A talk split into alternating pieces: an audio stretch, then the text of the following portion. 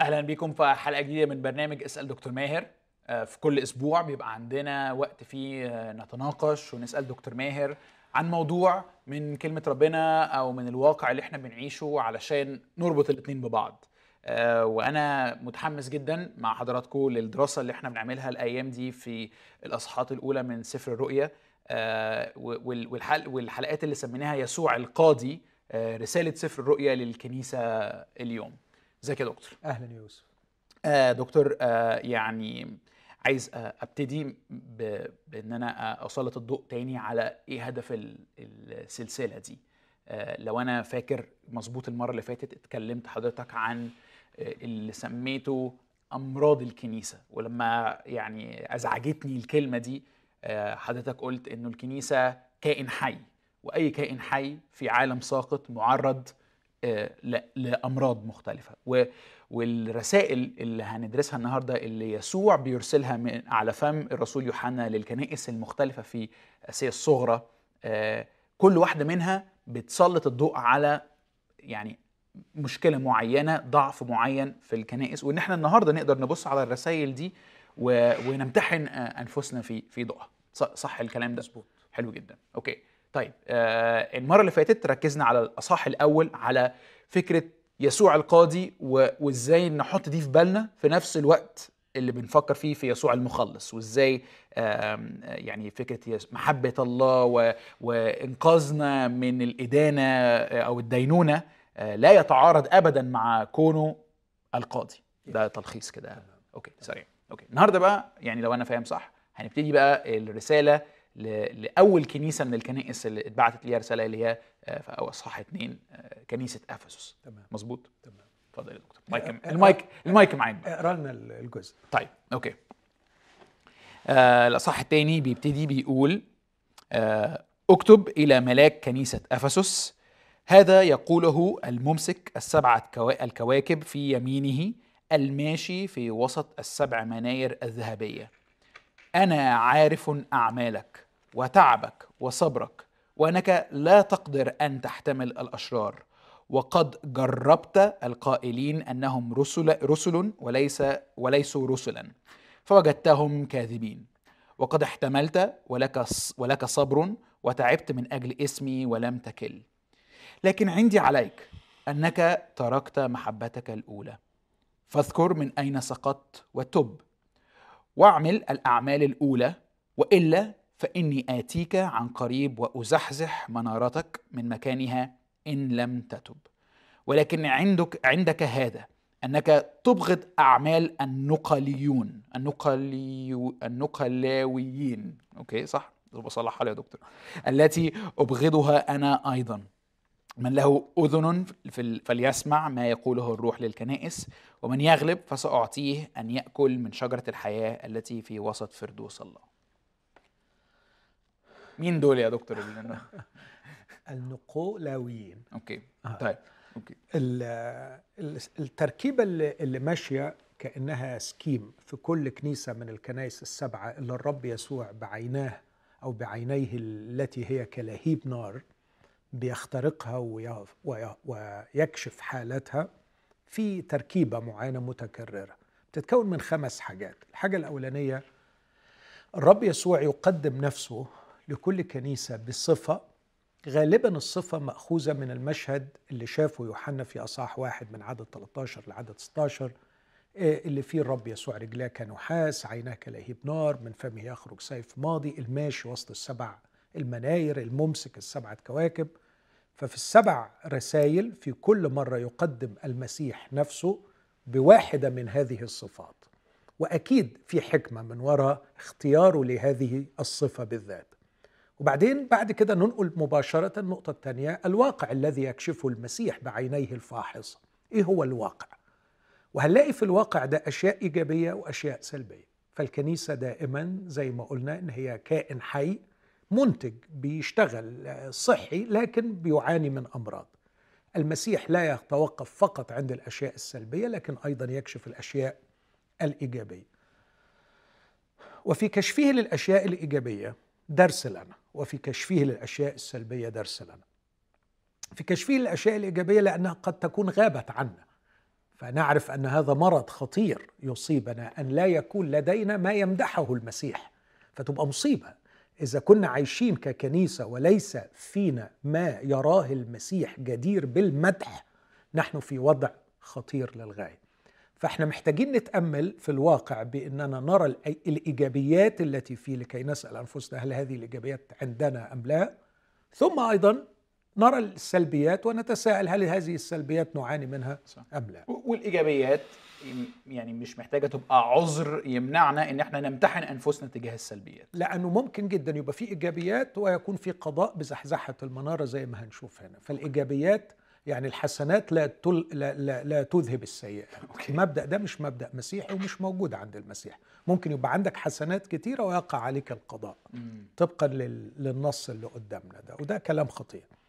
النقطة الثالثة على طول، طيب المسيح الفاحص بالصفة اللي قدم نفسه فيها وكشف الواقع ما بيسيبش الكنيسة في الواقع ومن غير من غير نصح، من غير إرشاد، من غير، خلينا أقول يعني مش نصح وإرشاد أكتر من غير تعليمات، لأنه المسيح هنا مش الكاهن، مش الراعي، مش الشفيع، مش المخلص، لكن المسيح هنا، أو خلينا أقول المخلص بتحوي الثلاثة اللي أنا قلتهم، تحوي أنه الراعي، الكاهن، الشفيع، لكن يسوع هنا الملك، يسوع القاضي، الديان العادل، فبيقدم تعليمات. وهتحس كده أنه اللغة اللي بيتكلم بيها لغة اعمل وإلا، ففيها حزم وفيها قضاء. فبيقول له بقى، بيقول له ممكن تعمل كذا وممكن تعمل كذا وممكن تعمل كذا. فهتلاقي انه الكلام بيتلخص في واحده من ثلاثه، يا اما تشجيع بسبب الحاجات الايجابيه انه يستمر فيها فالمفروض يستمر، او تحريض على انه الحق نفسك اعمل كذا وكذا لانه الوضع خطر. سوري، كلمه تحريض هنا يعني حث. اه اوكي. او تحذير انه هيحصل لك كذا وكذا اذا لم تقبل التحريض. فتشجيع، تحريض، تحذير. وبعدين بيبقى في حاجتين برضو موجودين في كل الرسائل السبعة، انه بيكرر دايما فكرة من له اذنان للسمع فليسمع ما يقوله الروح للكنائس. وده يعني عايز، دي, دي مقتبسة من العهد القديم، كانت تتكرر كتير في إشعياء، تكرر في حسقيال، تكررت يعني أكتر من مرة في العهد القديم. بعد ما النبي، خصوصا في الرسائل النبوية، بعد ما النبي بلغ الرسالة للشعب عارف إن مش الكل هيسمع، فبيقول من له أذنان للسمع فليسمع. ويبدو يا يوسف إن في شيء خطير قد تصل إليه الجماعة الروحية أو شعب الله، سواء كان في إسرائيل قديما أو الكنيسة اليوم، أنهم يفقدوا أذانهم للسمع، ويصبح الكلام الإلهي الواصل إليهم الذي لا يسمع هو ليس فقط شهادة على الحالة المزرية التي وصلوا إليها، لكنه يسهم في مزيد من الصمم، فيصبح الكلام قضائي لأنه يقال ولا يسمع، فيبقى دينونة على الذين سمعوا. وده اللي نشوفه في إشعياء ستة مثلا، لما بيقول له إنك روح كلم هذا الشعب لكنهم لن يسمعوا.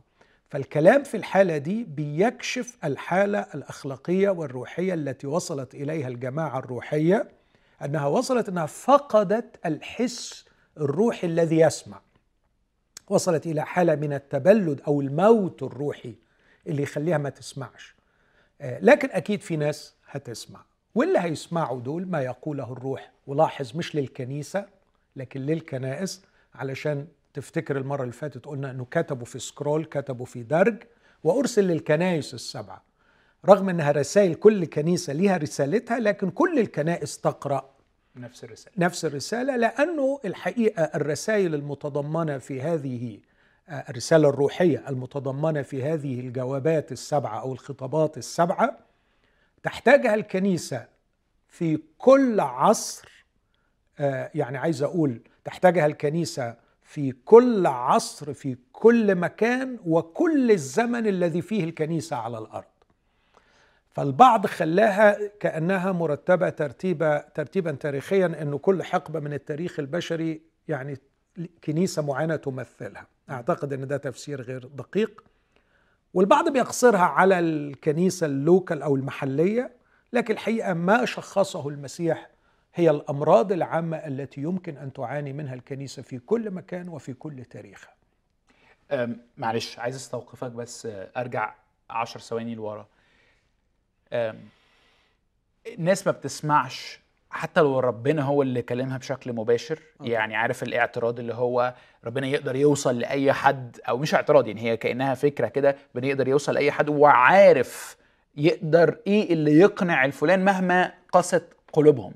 كأني سامع حضرتك بتقول لا لا طبعا، وده سامحني لو قلت انه ده ينم عن عدم معرفة بطبيعة الله وبطبيعة الإنسان. احنا اعتقد انه القياس اللي بنقيس عليه هو التجسد، لما الله جاء إلينا في ملء الزمان. الرب يسوع في وجوده على الأرض اعتقد انه تكلم كما لم يتكلم أحد، وكان كلامه بسلطان وليس كالكتب، وكان كلامه مصحوبا بآيات وقوات وعجائب.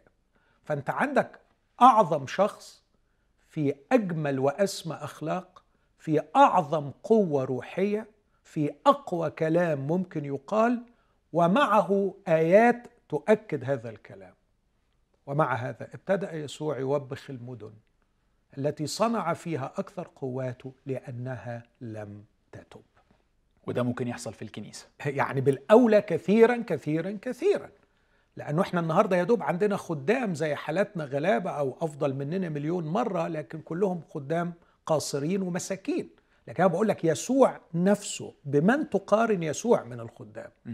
يسوع نفسه، مش هعيد تاني اللي قلته، بكل الجبروت والجمال والكمال والسلطان والآيات، والناس لم تتب. وعشان كده انت تلاقي التحول الرهيب اللي حصل من بعد متى اتناشر ومتى تلتاشر. في متى اتناشر خلاص وصلوا قالوا ده ببعلزبول يخرج الشياطين. يعني تخيل انه حتى مش بس انه مش هيستجيبوا لكلامه، ده بيتهموه انه هو ده كلام شياطين اللي هو بيقوله، كلام الله ده كلام شياطين.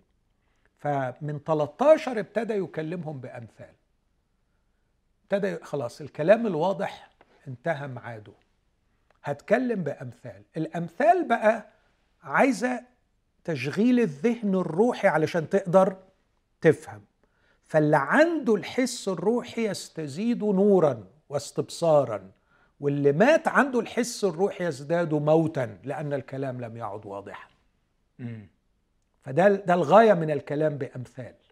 البعض بيتصور أنه الرب يسوع لما بيتكلم بأمثال يعني عايز يوضح، الحقيقة هو كان يقضي، لم يعد يكلمهم كلاما واضحا، لكن كلام صعب، كلام ملغز، علشان الأشخاص الأحياء يبدأوا يشتغلوا عليه، ولأنه عندهم شغف أنهم يفهموا فبيشغلوا مخهم، أو يروحوا له ويقولوا له فهمنا، فيقول لهم أعطي لكم أن تعرفوا الأسرار، لأنه مهتمين. لكن الباقيين يسمعوا وبيقول بأمثال فرصتنا، يعني مش عايزين نفهم، فيزدادون أو يضيفون إلى موتهم موتا. دي إجابتي على سؤالك. الحاجة الخامسة إنه اللي بيسمع. الحاجة الخامسة في إيه معلش؟ آه في التركيبة جدا. التركيبة أول حاجة الصفة التي يقدم فيها نفسه يسوع، ومأخوذة من الأصحاح الأول من المشهد الرؤيوي اللي حصل. نمرة اتنين يكشف الواقع. نمرة ثلاثة يقدم تشجيع أو تحريض أو تحذير. نمرة أربعة يوجه الدعوة للسمع، من له أذنان للسمع فيسمع، فيوجه دعوة للسمع والالتزام التزام والانتباه للتحريض أو التشجيع أو التحذير.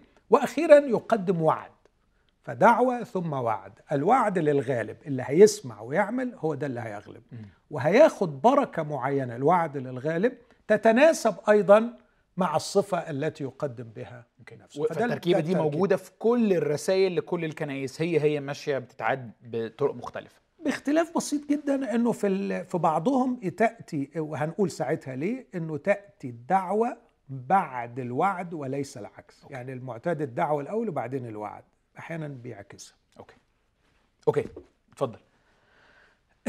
لو طبقنا التركيبة دي، أول حاجة هنقف قدامها الصفة اللي الرب يسوع بيقدم بها نفسه إلى ملاك كنيسة أفسوس. محتاجين نقف شوية عند ملاك الكنيسة. مم.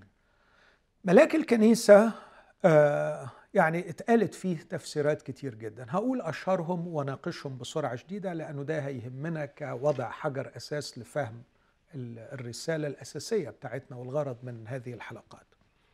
البعض قال اكتب إلى ملاك كنيسة أفسس. هو ملاك، ملاك يعني كائن سماوي، فما فيش داعي ان احنا نحاول نفسر تفسير يعني غير المعتادين عليه. فالملائكة كائنات روحية سماوية، وخصوصا انه ستين مرة في سفر الرؤية تتكرر كلمة ملاك، وبعد أصحاح ثلاثة بتيجي عن فعلا كائنات سماوية، يعني يدوب المرات بس اللي هم السبعة اللي هنا في, في الأصحاح اثنين وثلاثة، لكن بعد كده تيجي عن كائنات سماوية. فيقول لك ليه أنت هتخليها من بعد أصحاح ثلاثة كائنات سماوية وفي الأصحاحين الأولانيين تخليها لا مش كائنات سماوية؟ فهم كائنات سماوية.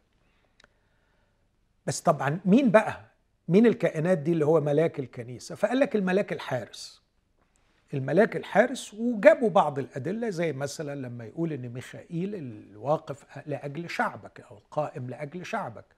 فزي ما كان ربنا في العهد القديم بيخصص ملائكة تهتم بالشعوب، أو أنه في ملاك مختص بشعب إسرائيل يهتم بأحواله ويدير أحواله، فما المانع أنه يكون في ملاك مخصوص لكل كنيسة هو الملاك الحارس. فده تفسير موجود. ومثلا النهاردة بيلي أو بيل اللي هو من أشهر الشروحات، واخد في الريفيوز بتاعته أعلى، يعني لما تجوجل إيه أفضل شرح في سفر الرؤية بيطلع لك بيل، ده هو متبني هذا الرأي. م. وطبعا مايكل هايزر، بس مايكل هايزر لأنه هو كل دنيته في الملائكة والشياطين فدي شغلته يعني. آه لكن الحقيقة التفسير ده صعب من نواحي كتيرة. أبسطها إنه هل الرب يخاطب ملائكة الكنائس ويقول للملاك توب مثلا، ويقول له آتيك وأزحزح منارتك؟ يعني هل الملائكة تخطئ في السماء و... والملائكة دول الرب يسوع يشجعهم ويقول لهم اعمل واعمل واعمل حاجات لا يمكن إطلاقا توجه إلا لبشر عايشين على الأرض؟ فهل الملاك هو اللي جرب الرسل وما لقوهمش رسل؟ وهل هو اللي أبغض أعمال؟ يعني كلام غريب جدا أن يوجه إلى كائن روحي سماوي. من ناحية تانية لما تقرأ تلاقي أنه الرسالة موجهة للكنيسة، يعني فتاخد بالك يختم يقول من له أذنان للسمع فليسمع ما يقوله الروح، مش للملاك لكن ما يقوله للكنائس. ففكرة أنه في ملاك حارس واقف فوق، مع مصادقتنا على أنه كان في العهد القديم والآن توجد ملائكة يدير بها الله الكون، ما عندناش مشكلة في كده، وعندنا يعني أدلة كتيرة في العهد الجديد. يعني لما الرب حب يتواصل مع بولس في سفر الأعمال أكتر من مرة تواصل معاه من خلال ملاك، لما الرب حب ينقذ بطرس من السجن تواصل معاه من خلال ملاك. ففكرة وجود ملائكة أرواح خادمة مرسلة للخدمة للعاتدين أن يرثوا الخلاص أمر ما هواش مرفوض لدينا. الرسول بولس في تعليمه لما بيوصي ببعض الترتيبات الكنسية من ضمن الكلام قال من أجل الملائكة. فواضح أنه الملائكة تراقب حال الكنيسة، تشاهد حال الكنيسة، تتعلم من معاملات الله. أفسس ثلاثة حكمة الله المتنوعة. لكن للأسباب اللي قلتها ما أعتقدش أنه في حاجة اسمها ملاك حارس للكنيسة ربنا يوجه له رسالة. أوكي. البعض قال أنه أسقف الكنيسة، قائد الكنيسة. الحقيقة عندنا أكتر من مشكلة فيها. قائدها بقى البشري عادي. آه, آه يعني أوكي. الأسيس بتاعها أو الأسقف بتاعها. م. فما هواش كائن روحي سماوي لكن القائد. وحتى كنت أسمع وأنا طفل يا رب بارك هذه الكنيسة وملاك هذه الكنيسة، وكان المقصود يقصد به القسيس أو الأسقف. لكن الحقيقة في في مشكلة في في مشاكل كتيرة في الرأي ده، لكن أقول حاجة ولا حاجتين. في كل العهد الجديد ونحن نتلقى التعاليم الخاصة بالكنيسة، ولو تفتكر أنا كنت قلت لك المرة اللي فاتت إنه بولس في سبع رسائل لسبع كنائس، أو في رسائل لسبع كنائس اللي سمتهم لك، وضع كل التعليم الخاص بالكنيسة. وبعدين يوحنا بيناقش الحالة الأخلاقية للكنائس من خلال السبع رسائل. في كل التعليم اللي قدمه الرسول بولس الخاص بالكنيسة ما نقراش إطلاقا إنه الوظائف الكنسية أو المواهب الكنسية تتسمى ملائكة. فمفيش حاجة اسمها ملاك الكنيسة في التعليم. في أسقف، أساقفة، في شيوخ، في شمامسة، في مواهب، في رعاة، لكن عمرنا ما قرينا عن ملاك الكنيسة. الحاجة التانية أنه دايما لو تلاحظ يتكلم عن الوظائف الكنسية بلغة الجمع، لكن هنا بلغة المفرد. لكن الأمر الثاني أنه في كل كتابات الآباء في القرون الأولى ما نقراش أبدا في كتاباتهم أنهم يشيروا إلى شخصية قيادية، رغم أنه كان بقى وصلنا لمرحلة في القرن الثاني بالذات أنه بيبقى فيه شخصية محورية هي المسؤولة عن الكنيسة، أسقف سمرنا، أسقف مثلا أفسوس. ما يتسماش إطلاقا في كتاباتهم الملك ملاك الكنيسة، لكن يتسمى أسقف الكنيسة. فالتفسير ده ضعيف أيضا وما نقدرش أن احنا نقبله.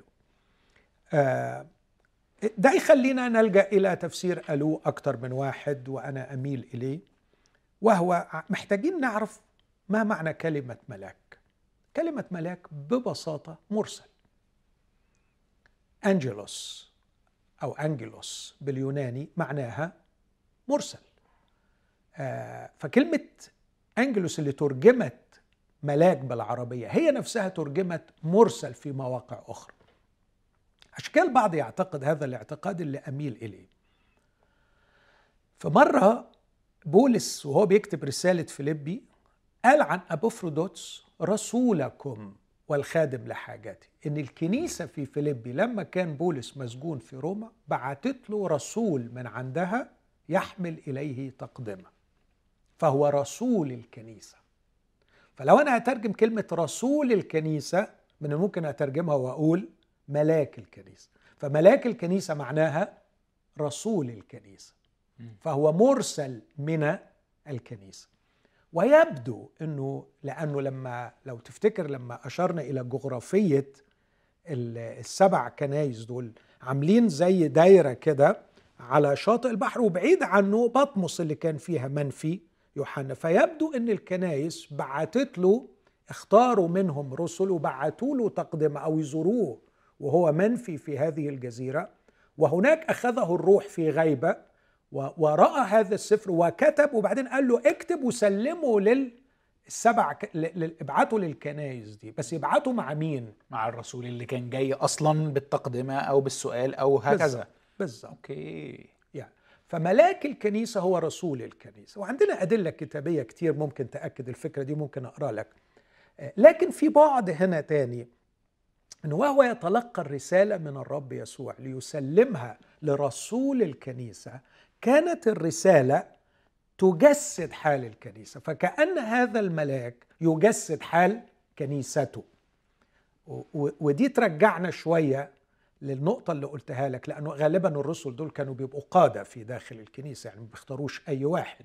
لو تفتكر لما قلت لك أنه حالة الكنيسة تجدها ممثلة في قائدها، فالروح السائدة في الكنيسة متجسدة في هذا القائد.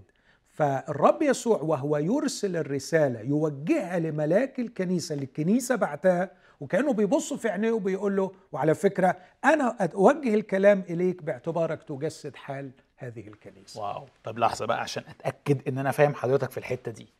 آه ال ال ال ال أنت شايف إنه ملاك الكنيسة هو شخص بشري معين، أوكي، لكنه مش راعي الكنيسة ومش أسقفها بصفة عامة اللي عنده منصب قيادتها، لكنه في الحالة المعينة دي اللي فيها يوحنا كان منفي في كنيسة باطموس، كان مرسل جزيرة.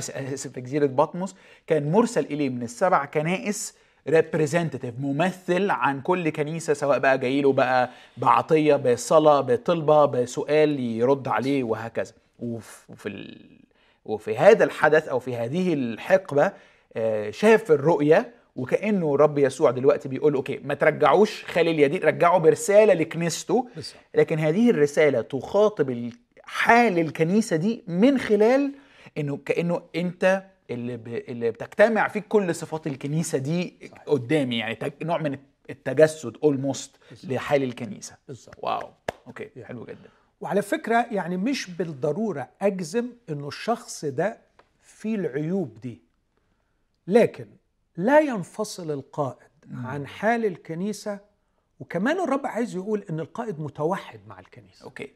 فأنت حتى لو الكنيسة فيها عيوب، عيوبها عيوبك وما تفصلش نفسك عنها. ولو كنت أنت عملت شغلك كما ينبغي ما كانش وصلت الكنيسة للحالة دي. أوكي. وده بيخليني أنا أشعر بالرعب وأشعر بالخجل، وهذا يجعلنا نتضع إنه لما أشوف عيب في الكنيسة اللي أنا فيها، على فكرة أنا لو كنت عملت شغلي كويس يمكن الكنيسة ما كانتش وصلت للحالة دي. أوكي. حتى لو أنا شخص في حياتي الشخصية كويس، هذا لا يبرئني.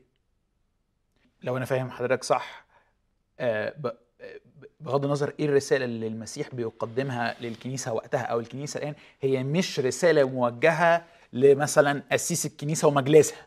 أوكي. أو القادة الرسميين بتوعها، لكن كل الأعضاء، شيوخهم ونسائهم ورجالهم وأطفالهم، كانوا بي بيطلع ثقافة كالتشر معينة لكل كنيسة فيها ميزات وفيها عيوب. لكن لو أنا عايز أكلم الكنيسة دي بكلمها بتمثيل شخص معين اللي هو الرسول ده اللي راح منها ليوحنا. ودي أوكي. رسالة للقادة. على فكرة القيادة يعني امتياز ومسؤولية. مم. فأنت ما تفرحش بأن امتيازك أنه أنت واخد منصب واخد مركز والكنيسة بتحترمك وتقدرك كمعلم كراعي كقائد. على فكرة خيبة الكنيسة خيبتك. يعني لو الكنيسة خايبة أنت مسؤول عن هذه الخيبة. أمال أنت أنت قاعد هنا بتعمل إيه؟ أوكي. أنت قاعد بس مبسوط أن ليك منصب؟ لا، على فكرة أي فشل في الكنيسة القادة يتحملوا المسؤولية. ما اقدرش اتنصل من المسؤوليه، حتى لو هو في حياتي الشخصيه مش موجود شخص كويس. مم. لكن انت مقصر في شيء معين، كان ينبغي ان تتصرف بشكل حكيم لكي تمنع الانحدار ده. هتوصل انه هتقع المناره، هتتزحزح، وانت فرحان بان عندك هذا الامتياز انك بتقود. طب وهتعمل ايه بقى لما الكنيسه تبقى اوت اوف بزنس وتطلع بره عمل الله؟ دي دي دي القضيه الخطيره هنا. عايز اقرا لك بس حاجه عشان يعني اكد لك الفكره دي. لو بصيت معايا في انجيل لوقا اصحاح سبعة عدد أربعة وعشرين، فلما مضى رسولا يوحنا ابتدأ يقول للجموع عن يوحنا، ماذا خرجتم الى البريه لتنظروا؟ اقصبه تحركها الريح؟ واخد بالك؟ فلما مضى رسولا يوحنا دي في اليوناني انجلوس، يعني لما مضى ملائكة يوحنا. مم. بس عايز أبرر إنه الاستعمال هنا جائز من الممكن. وبعديها على طول لو تاخد بالك في عدد سبعة وعشرين الرب يسوع بيقول لهم ماذا خرجتم لتنظروا؟ يقول في عدد سبعة وعشرين هذا هو الذي كتب عنه، ها أنا أرسل أمام وجهك ملاكي. مم. بيكلم عن مين هنا؟ عن يوحنا المعمدان. يوحنا المعمدان ملاك الرب، بس يوحنا المعمدان ما كانش كائن روحي سماوي، كان شخص بشري وما كانش أسيس أو ما كانش أسيس أو قائد، لكن أوكي. مرسل برسالة معينة ليوصلها إلى الشعب. أوكي. في في أدلة تاني كتير قوي آه إنه مش ضروري أبدا يكون كائن طيب. روحي سماوي. يعني أنا كشخص عادي مش قائد في كنيسة ولا عضو في لجنة ولا شيخ ولا كده، ستيل برضو الكلام ده موجه لي ككوني جزء من جماعة ليها يعني مميزات وعيوب بتحكم العلاقات اللي ما بينها. بالظبط. اوكي. لكن ممكن اعترض على التفسير ده واقول انه في كلمه تانية في اليوناني ابوستولوس اللي منها ابوستل. صح. طب ليه ما استعملش الكلمه دي وريحنا؟ ليه اختار كلمه ملاكي؟ اعتقد ان هنا في برضه بعد مهم للغايه، ان الكنيسه اللي احنا بنتكلم عنها يوسف انتقلت إلى العالم الروحي، والكنيسة تقيم في العالم الروحي، والكنيسة رسالتها في العالم رسالة روحية. فأعتقد أن استعمال كلمة ملاك هو تذكير للكنيسة من طرف خفي من است... من... باستعمال البلاغة في الكلام واختيار الألفاظ لكي ما يذكر الكنيسة بوضعها السماوي وهي على الأرض. فالكنيسة على الأرض مرسلة لمهمة سماوية. كلمة ملاك على طول بتجيب لذهننا كائن سماوي. اتس اوكي okay. ماشي. هو انت ك... وعلى فكرة يا كنيسة انت كائن سماوي. اما سيرتنا نحن فهي فليبي ثلاثة واحد وعشرين، اما سيرتنا نحن فهي في السماويات، آه كما السماوي هكذا السماويون أيضا. فأنت يا كنيسة وأنت على الأرض أنت كمان مرسلة من الله لإتمام رسالة سماوية. فزي ما كانوا الملائكة بيجوا يتمموا رسالة سماوية، يذكر الكنيسة أنها مرسلة لإتمام رسالة سماوية. فده يعني ده ايه في كلمه ملاك. yes. تمام. بعدين يقول اكتب الى ملاك كنيسه افسس، هذا يقوله الممسك السبعه الكواكب في يمينه، الماشي في وسط السبع المناير الذهبيه. الصفه دي ماخوذه من المشهد اللي رآه يوحنا في اصحاح واحد لما يقول في عدد ثلاثة عشر وفي وسط السبع المناير شبه ابن انسان متسربلا بثوب إلى الرجلين، إلى آخر الكلام اللي تأملنا فيه المرة اللي فاتت. فهو ماشي في وسط السبع المناير. وبعدين يجي في عدد ستة عشر ومعه في يده اليمنى سبعة كواكب. فتلتاشر يقول عن يسوع أنه ماشي وسط المناير، ستة عشر يقول معه في يده اليمنى سبعة كواكب. وبعدين ده الوصف الوحيد اللي فسره الرب نفسه، هو اللي فسره له. فيقول له في عدد عشرين سر السبعة الكواكب التي رأيت على يميني والسبع المناير الذهبية، السبعة الكواكب هي ملائكة السبع الكنائس، والمناير السبع التي رأيتها هي السبع الكنائس. أضاف هنا شرح أكتر للملاك، إن الملاك عبارة عن كوكب. وده يأكد الفكرة اللي أنا لسه قايلها من شوية. ما هو الكوكب؟ لو تاخد بالك مثلا في دانيال اثنا عشر يقول والفاهمون يضيئون كالجلد والذين ردوا كثيرين إلى البر كالكواكب إلى أبد الدهور. الرب يسوع في شرحه في متى ثلاثة عشر يقول حينئذ يضيء الأبرار كالشمس في ملكوت أبيهم. الكلمة هنا كواكب ستارز، يعني كائنات، أو نقدر نقول كائنات سماوية. فتاني بيؤكد على أن الكنيسة ممثلة في الريبريزنتاتيف بتاعها. يا كنيسة أنت كوكب، أنت كائن روحي سماوي. فلما يشير إليها بالملاك أو بالكوكب يريد أن يلفت نظر الكنيسة إلى أن غاية وجودها وغرضها على الأرض الذي يعطي لأفرادها معنى وقيمة. والغرض اللي الكنيسة المفروض يبقى دي كل مجهوداتها وخططها متجهة إليه، أن تتمم الرسالة السماوية على الأرض. وهذه الرسالة مرتبطة بالنور، لأنه خد بالك الكنائس سبع مناير والملائكة سبعة كواكب, كواكب. فأنتوا شغلتكم تنوروا بنور سماوي. تنوروا على الأرض بنور سماوي. يعني عصر التنوير الانلايتنمنت كان تنوير بنور المنطق. الكنيسة تنير على الأرض لكن بنور الإعلان الإلهي، بنور سماوي. خلينا أقول إنه أبروز عبارة عمل الله، عمل الله على الأرض. فكرك بكلمتين قالهم الرب يسوع، واحدة في أول حياته لما قال للعذراء قال لها ألم تعلم أنه ينبغي أن أكون فيما لأبي، الكلمة الإنجليزية in my father's business، في عمل أبي. أبي له عمل على الأرض. يقول لليهود لما شاف مريض بركة بتحزدة أبي يعمل حتى الآن وأنا أعمل. في بزنس للآب. لما وصل لنهاية حياته وهو بيصلي صلاته الأخيرة في يوحنا سبعة عشر يقول للآب العمل الذي أعطيتني لأعمل قد أكملته، أنا أظهرت اسمك للناس الذين أعطيتني من العالم.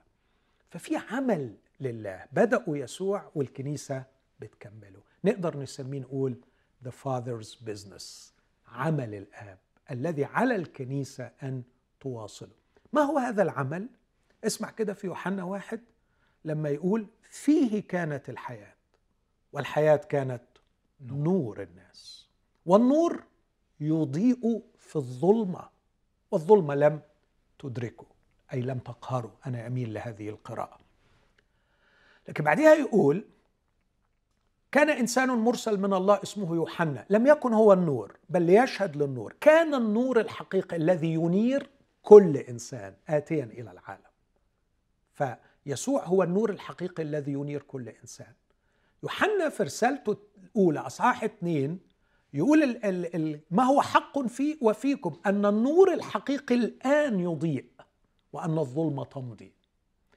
أنا بقول لك كل الآيات دي عشان أقول أن الكنيسة استمرار للمسيح في إجراء عمل الله على الأرض في أن ينير كل إنسان. فعندما تفقد الكنيسة قدرتها أن تخترق حياة البشر ومؤسسات البشر وثقافة البشر وتضيء بنور الله فيها، الكنيسة فقدت رسالتها حتى لو استمرت كمؤسسة ناجحة. واو. فالكنيسة تقاس قيمتها بمدى فاعليتها في إتمام رسالتها. رسالتها هي استمرار رسالة المسيح. المسيح اللي قال أنا هو نور العالم، ما دمت في العالم فأنا نور العالم. ولما يقول ما دمت في العالم فأنا نور العالم، يبقى معناها أنه في في مرحلة تانية هيستمر النور في العالم، بس مش من خلال المسيح لكن من خلال الكنيسة اللي فيها المسيح. فالكنيسة عملها على الأرض أن تواصل عمل النور الحقيقي، أن أن تخترق، أن تتحدى ظلمة هذا العالم. عندي سؤال صعب هنا، هل كأنه فشل الكنيسة على الأرض في القيام بعملها هو حاجة بتوقف عمل الله على الأرض أو النور اللي هو بيبثه على الأرض؟ فاهم قصدي؟ يعني إذا كان استكمال عمل المسيح على الأرض هو عمل الكنيسة، إن لم تقم الكنيسة بعملها، هل ده معناها إنه عمل المسيح ما بقاش فعال بنفس الطريقة؟ أيوة ولا. آه آه الله اختار أن ينشر نوره في الأرض من خلال الكنيسة. بس خد بالك لما بتكلم على الكنيسة أنت بتكلم عن جماعات مؤمنين في بلاد وأماكن وثقافات مختلفة. فإذا فشلت كنيسة، اسمع التحذير هنا، وزحزح منارتك، بس في منارة تانية هتنور. مم. فأيوة هيحصل أنه خلاص الكنيسة دي فقدت ملوحتها. فإذا فقد الملح ملوحته يصلح لإيه؟ يطرح. لا يصلح لشيء، يطرح ويداس. لكن هل هذا يعني أن الله فقد الوسيلة والحيلة لكي يستمر عمله على الأرض؟ هيطلع ناس تانيين. طب هقول لك جملة مشهورة يمكن أكتر في عالم الشباب، لما ساعات بنيجي نتكلم عن الكرازة مثلا، فمثلا يجي حد من الشباب أو كده في التدريب يقول آه بس أنا حياتي فيها عيوب ومشاكل وصحابي دول عارفين. يعني أنا سوري على التشبيه الصغير مقارنة بالكلام اللي حضرتك بتقوله، بس كأني بحاول أوصلها بيا. فالرد اللي عادة بيجي يقول لا، ما أنت مش بتكرز بنفسك، أنت بتكرز بالمسيح، انت مش بتشاور على نفسك وبتقول انا كويس، انت بتشاور على المسيح. فبصراحه مره سمعت حد يعني في تدريب يقول الكلام ده كلام مش صحيح. ليه؟ لانه الر... لو الر... لو الراجل اللي بيسمعك ده او الشاب اللي بيسمعك اللي جاي لك بال... بالمشكله دي هيقول لك لا سوري، الناس شايفاني انا، مش شايفه المسيح. المسيح يعني آه... عايز اقول ايه، خلف الحجاب دلوقتي ومصدرني انا. فلو انا فيا مشكله، في تهديد مباشر للإفيكاسي، للتأثير بتاع الرسالة بتاعتي. هل فهل حضرتك كأنك بتقول كده؟ بكل قلبي وأوافق عليه بقوة، وعارف الاعتراض اللي هيجي، بس اسمح لي أوضح النقطة دي وبعدين أقول لك الاعتراض وأرد أوكي. عليه. أوكي. النقطة دي المسيح، نحن نكرز بالنور، والنور نور، مش بكلام، مش بكونسبت، مش بمفاهيم، مش بعقائد. نحن لا نكرز، نحن نكرز بالشخص يسوع المسيح. الشخص ده لابد أن يكون متجسد في حياتي. اسمع تاني يا يوسف، شوف روعة كلام الكتاب. فيه كانت الحياة، خد بالك الوعد اللي هنجيله هنا، سيأكل من شجرة الحياة. فيه كانت الحياة والحياة كانت نور الناس. فاللي هينور على الناس مش كلامك، اللي هينور على الناس حياتك، لأن احنا بنواصل رسالة المسيح. ومن الأول حطلنا الأساس، كان النور الحقيقي الذي سينير كل إنسان آتيا إلى العالم، يعني سيلقي بضيائه على كل إنسان. بس النور ده جاي منين؟ مش يسوع ماشي بمسك تورش كده بي بي كان بيحيا. فيه كانت الحياة والحياة كانت نور الناس. فيسوع أضاء بحياته وليس بكلامه. الحياة كانت نور الناس، الحياة اللي كانت في يسوع، ده معنى الآية. أوكي. فمطرح ما يروح بيشيد لايت، مطرح ما بيروح بيشع نور، مطرح ما بيروح بيكشف الظلمة. لما ابتسم، لما بكى، لما لمس، لما تحنن، لما غضب، حياته بتشع النور، بتورينا مين مين هو الله. فأنا موافق على الكلام ده، بس الاعتراض اللي يجي عليه يقول لك ما في ناس تعبانه وضعيفه وقاصره واخطاء وعمى وقالت والناس خلصت بسبب كلامهم. صح، بس انت بتخلط حاجتين ببعض هنا. اولا، افتراضك انه مجرد الكلمتين اللي قالهم هم اللي خلصوا القصه كلها، ده كلام مش مظبوط. ده الراجل ده اكيد او الست دي اكيد ربنا بيتعامل معاه قبليها بمليون طريقه، وبعد ما سمع الكلمتين دول ربنا بيكلمه. الحاصد جه على تعب الزارع من غير ما يتعب فيه يعني. أوكي. فانت يعني تشيل خلاص النفس دي على واحد خايب قال كلمتين كانوا السبب في خلاصه، ده تهريج. هناك عمل عظيم للروح القدس مع هذا الشخص قبل ما يتقابل مع الخايب ده وبعد ما تقابل معاه في القصه. فانا شك اسمع كلام الرسول بولس في كورنثوس الثانيه ثلاثة: أنتم رسالة المسيح، أو ظاهرين أنكم رسالة المسيح. لسنا حاملي رسالة يا يوسف، بل نحن أنفسنا الرسالة. نعم نحمل رسالة الإنجيل، لكن إذا انفصلت الرسالة التي نحملها عن جوهرنا كرسالة المسيح لا نفع، لا فائدة، هنبقى مرائين. ولهذا يتهمنا العالم بالرياء وهو محق. العالم يتهمنا بالرياء، ولا سيما يعني في أمريكا حاليا أكتر تهمة تسمعها عن الإنجيليين إنه في رياء. وهذا الاتهام، أنا قريت النهاردة مقالة في الكريستيان بوست كاتبها راجل محترم بيقول: نعم نحن مرائين، نحن مرائين لأننا ننادي بقيم روحية وأخلاقية وبعدين نكتشف إن إحنا نفسنا مش عاملينها. فإذا انفصلت الرسالة التي نعلنها عن حياتنا كرسالة ينبغي أن نحياها. ف الكنيسة ينبغي أن تكون متذكرة دائما أنها كوكب، أنها كائن سماوي موجود على الأرض لمواصلة رسالة المسيح. بس خد بالك، الرب هنا ماشي وسط السبع المناير وممسك السبعة كواكب. حتة ممسك السبعة كواكب في يمينه برضو ترجح، أو عايز أقول تضحب فكرة إنه دول ملايكة، يعني هم ماسكهم في يمينه هيعمل بيهم إيه؟ يعني ماسكهم في يمينه، ما هم كائنات سماوية. لكن الممسك هنا معنى الكنترول، معنى التحكم، و و ولا أراها هنا للحفظ قد ما أشوفها للقضاء. على فكرة أنا ما زلت صاحب السلطان في القضاء. أنا ممكن أقلب كنيسة وأحط كنيسة، ممكن أنجح كنيسة، وممكن أحكم بالقضاء على كنيسة. قراءتي للتاريخ البشري وتاريخ الكنيسة بالذات، يعني الرب يسوع له سلطان في التاريخ البشري، بس ده مش موضوعنا هنا. لكن الرب يسوع له سلطان رهيب في تاريخ الكنيسة على الأرض. وأنا بشوف إن اللي ما بيقراش تاريخ الكنيسة بيخسر خسائر مروعة. دراسة تاريخ الكنيسة من أعظم مصادر الدعم الروحي والبنيان الروحي. هتلاقي إن الرب يسوع كان بيتدخل بالقضاء ويتدخل بالنعمة في حقب مظلمة للغاية، فجأة يروح مطلع حاجة ما كانش حد يتوقعها، ويبني مشروع عظيم ما كانش حد يتنبأ بيه، ومرات تانية يتدخل بقضاء مروع. فلما نشوفه ماشي وسط السبع مناير، ده مش ماشي يعزي، ده ماشي بعينين فاحصة كلهيب نار، ده ماشي علشان يكشف ويقول هنا في غلط. عارف انسبكشن، عارف لما الضرايب تهجم على شركة وتقول له وريني ورقك، اهو هنا المسيح كده. المسيح ماشي وسط السبع مناير يكشف الاوراق ويقول ايه اللي بتعملوه. وقال واحد: يا ريت يا ريت يكون الوعي عند الكنيسه بحضور الرب كوعي الرب بحال الكنيسه.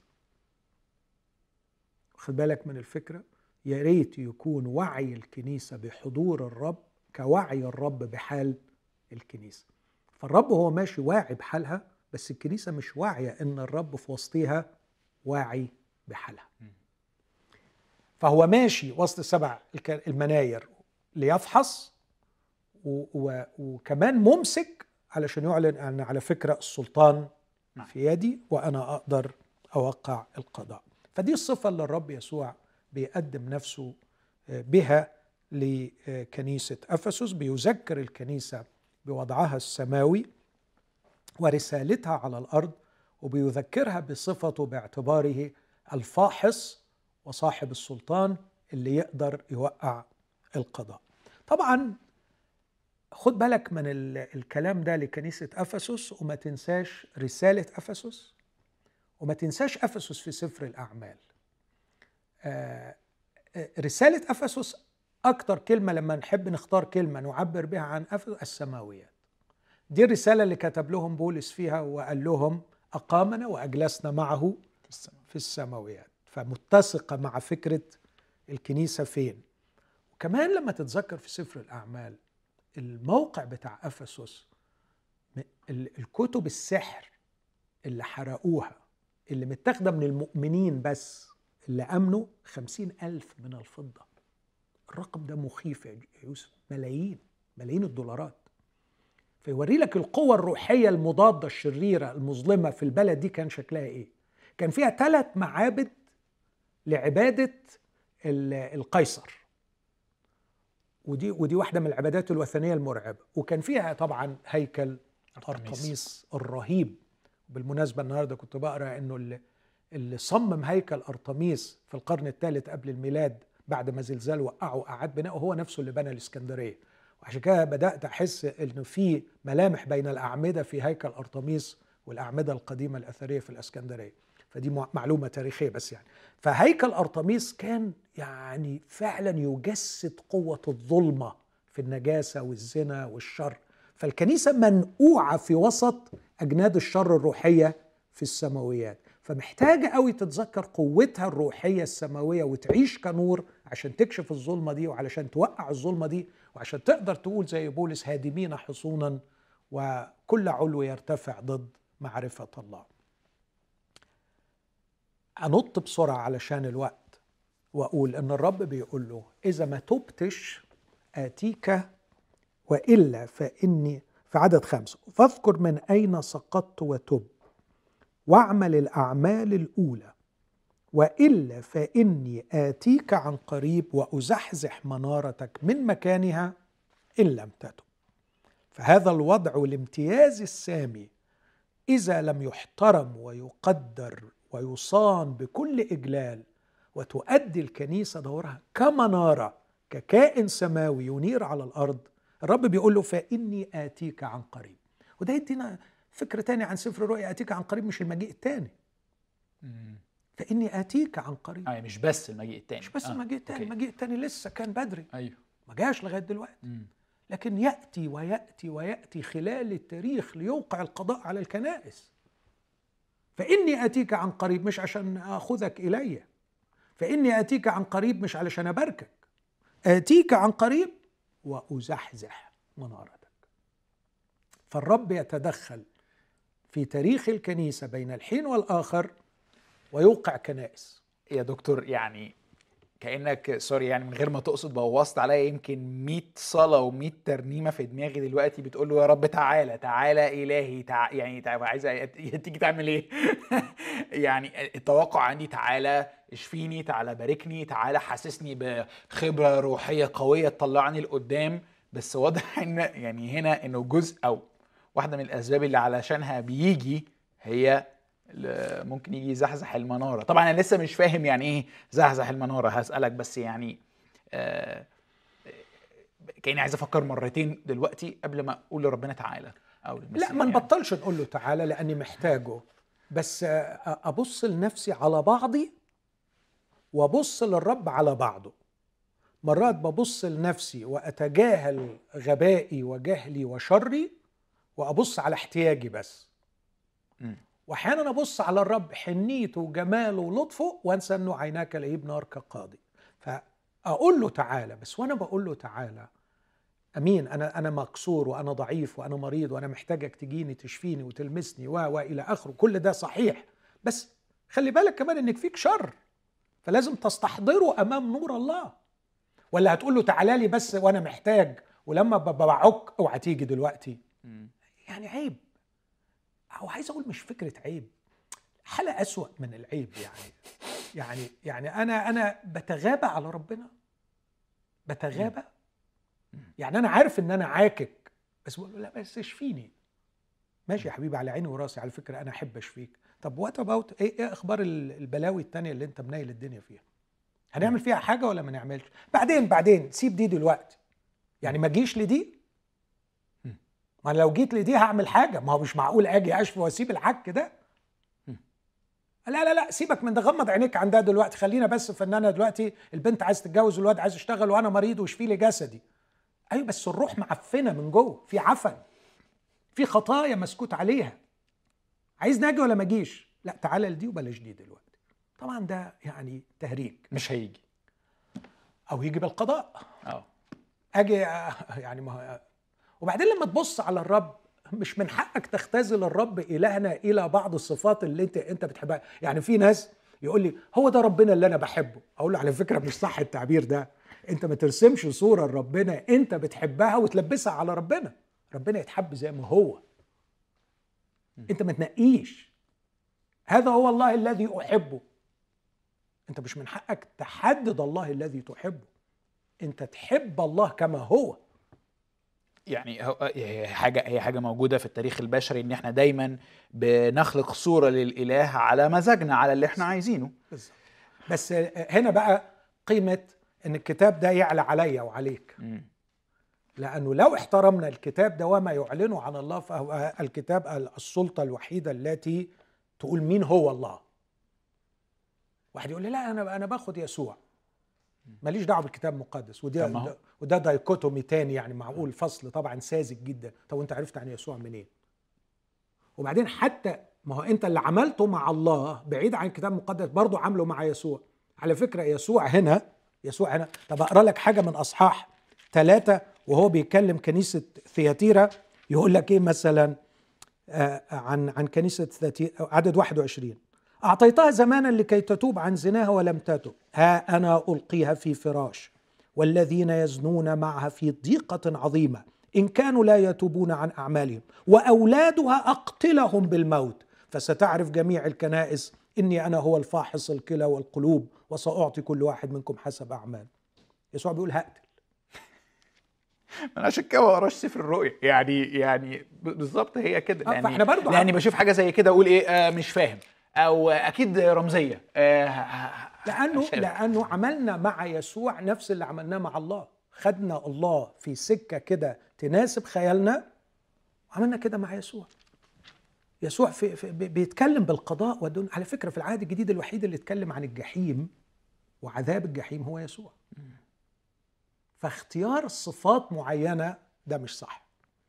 الوقت خلص للأسف، يعني لسه ما نعرفش كنيسة أفسس عملت إيه. يعني بس, بس آه فكرة أزحزح منارتك مهمة هنا، آه ونبقى نكمل بقى.